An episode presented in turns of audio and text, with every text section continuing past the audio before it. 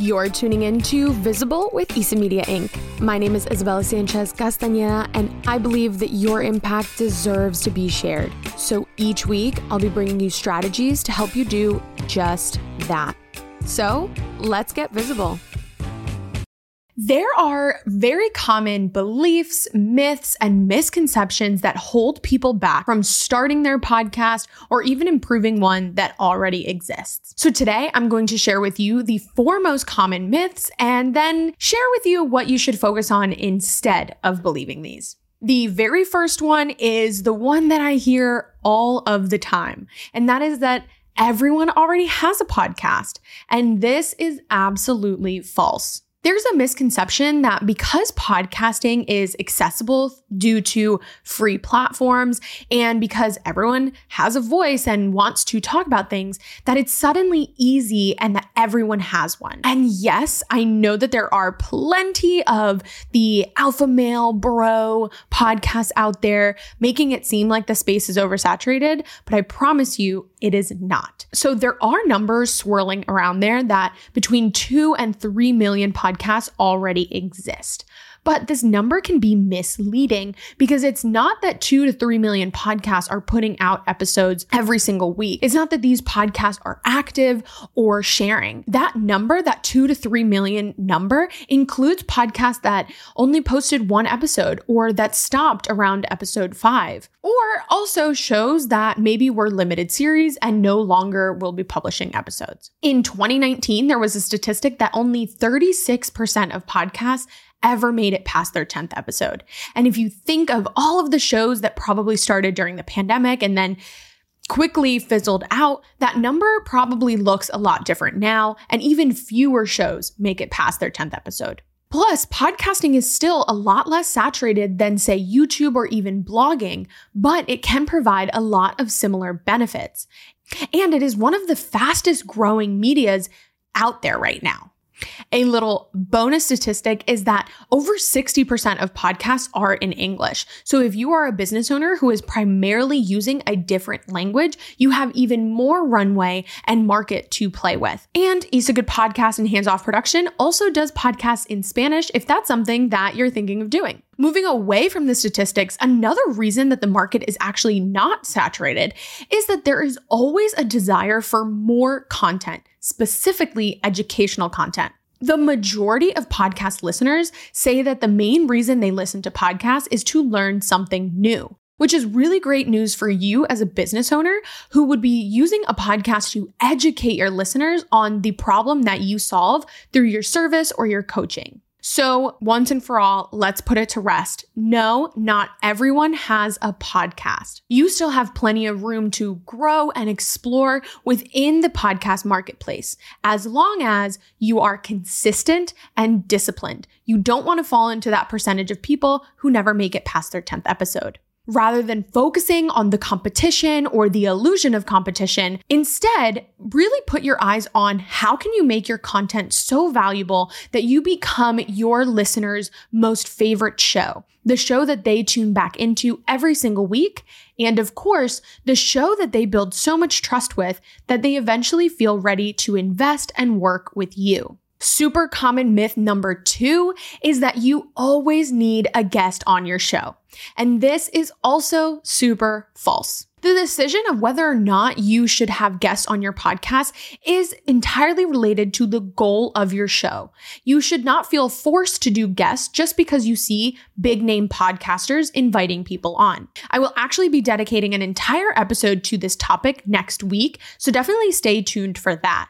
However, in the meantime, ask yourself these questions to start deciding whether or not you need guests. One, will having guests help my visibility and conversions if that is my goal? For many folks, it actually won't. Second question is Do you have guests in mind that are in relevant and related industries to yours?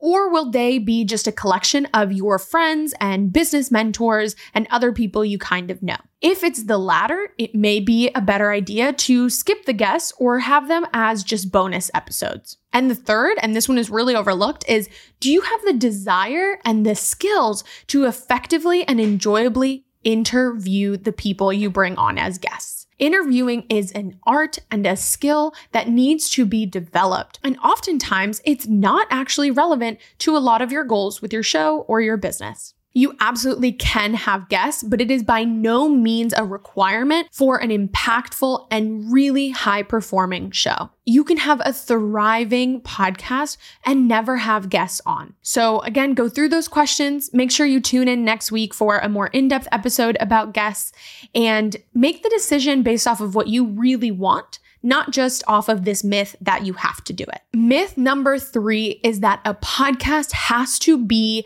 a certain length. It has to be 30 or 60 minutes or longer than that. And yes, when you're used to listening to shows that easily go past the 30, 60, or 90 minute mark, you may start to feel this pressure that you have to do the same. However, that's not true. When you have this belief that you need to do 30 or 60 or 90 minute episodes and you sit down to outline that show, it becomes really overwhelming. You start questioning and saying, Do I even have enough interesting content to fill up all of that time? And then that overwhelm leads you to either skip outlining altogether and start to wing it and maybe ramble a bit, or it puts you into perfectionism where you're tweaking and you're just forcing it and you're not really putting out the content you want to. You're just filling in airtime. And if with the previous myth that we busted, you decide not to have guests, then you definitely don't need to force your episodes to 30, 60, or 90 minutes. What you can do instead is decide how long is going to be sustainable for you while still remaining worthwhile for your listener.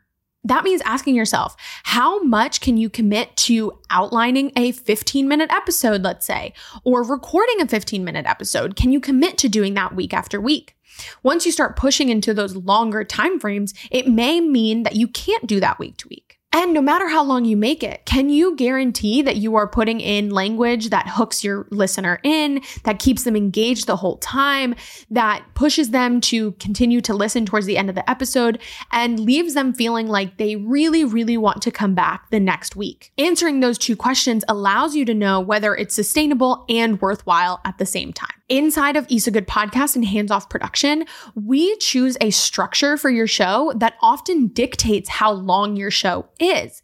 And when we move to Obsession Worthy Outlines, we incorporate all of those different elements that will keep the listener engaged and listening for longer periods of time. Or if it's a five minute episode, leaves them feeling like they still got so much away from it, they didn't need it to be longer. The fourth myth that we'll be tackling today is this false belief that you need thousands of listeners in order to see a return on investment with your podcast. You've heard me touch on why we don't really focus on listeners, and I'll break down why that's false for a couple more reasons here today. The first reason is that you, as a business owner, want conversions from your show.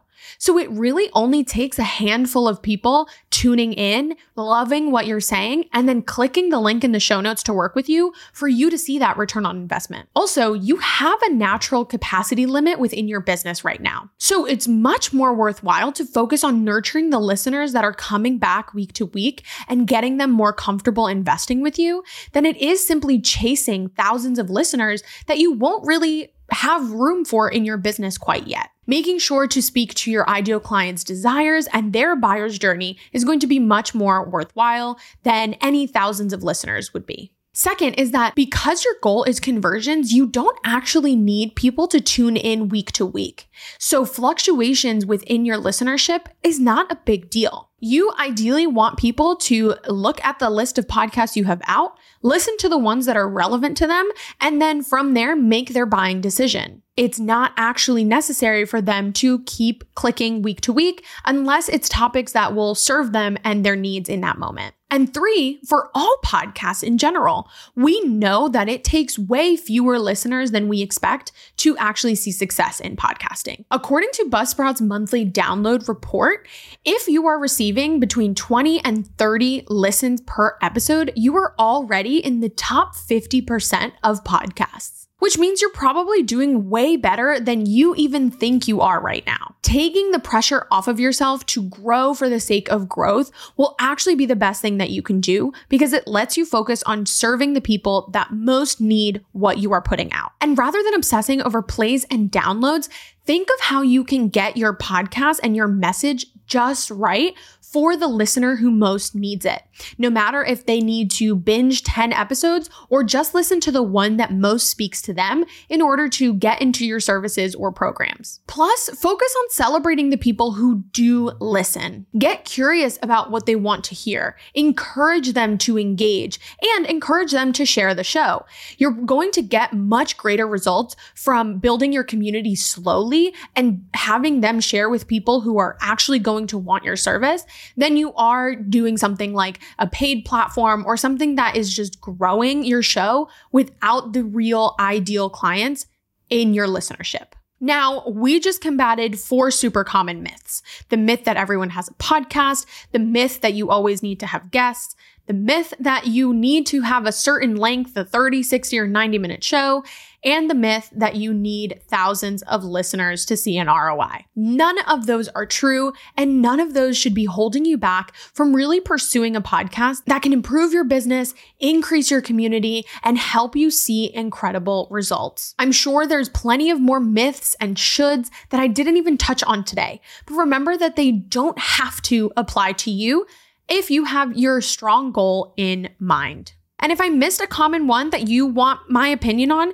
please feel free to DM me at Isa Media Inc. on Instagram. And if you are ready to build your show's strategy away from the shoulds and away from all of those myths, and you have conversion in mind, then I encourage you to visit the show notes to learn more about Isa Good Podcast or hands off production. And we can talk about how, and we can sit down to talk about how either of these can work for you and your business so you can start seeing conversions via a podcast. I will see you next week where we'll be diving so much more into whether or not you should have guests. And until then, I hope you have a great week. Want to get even more visible? Go to the show notes and sign up for the email list. Each week, I'll be sharing strategies with you, just like the ones you heard today, on how you can really share your impact. I'll see you there, and I'll see you next week.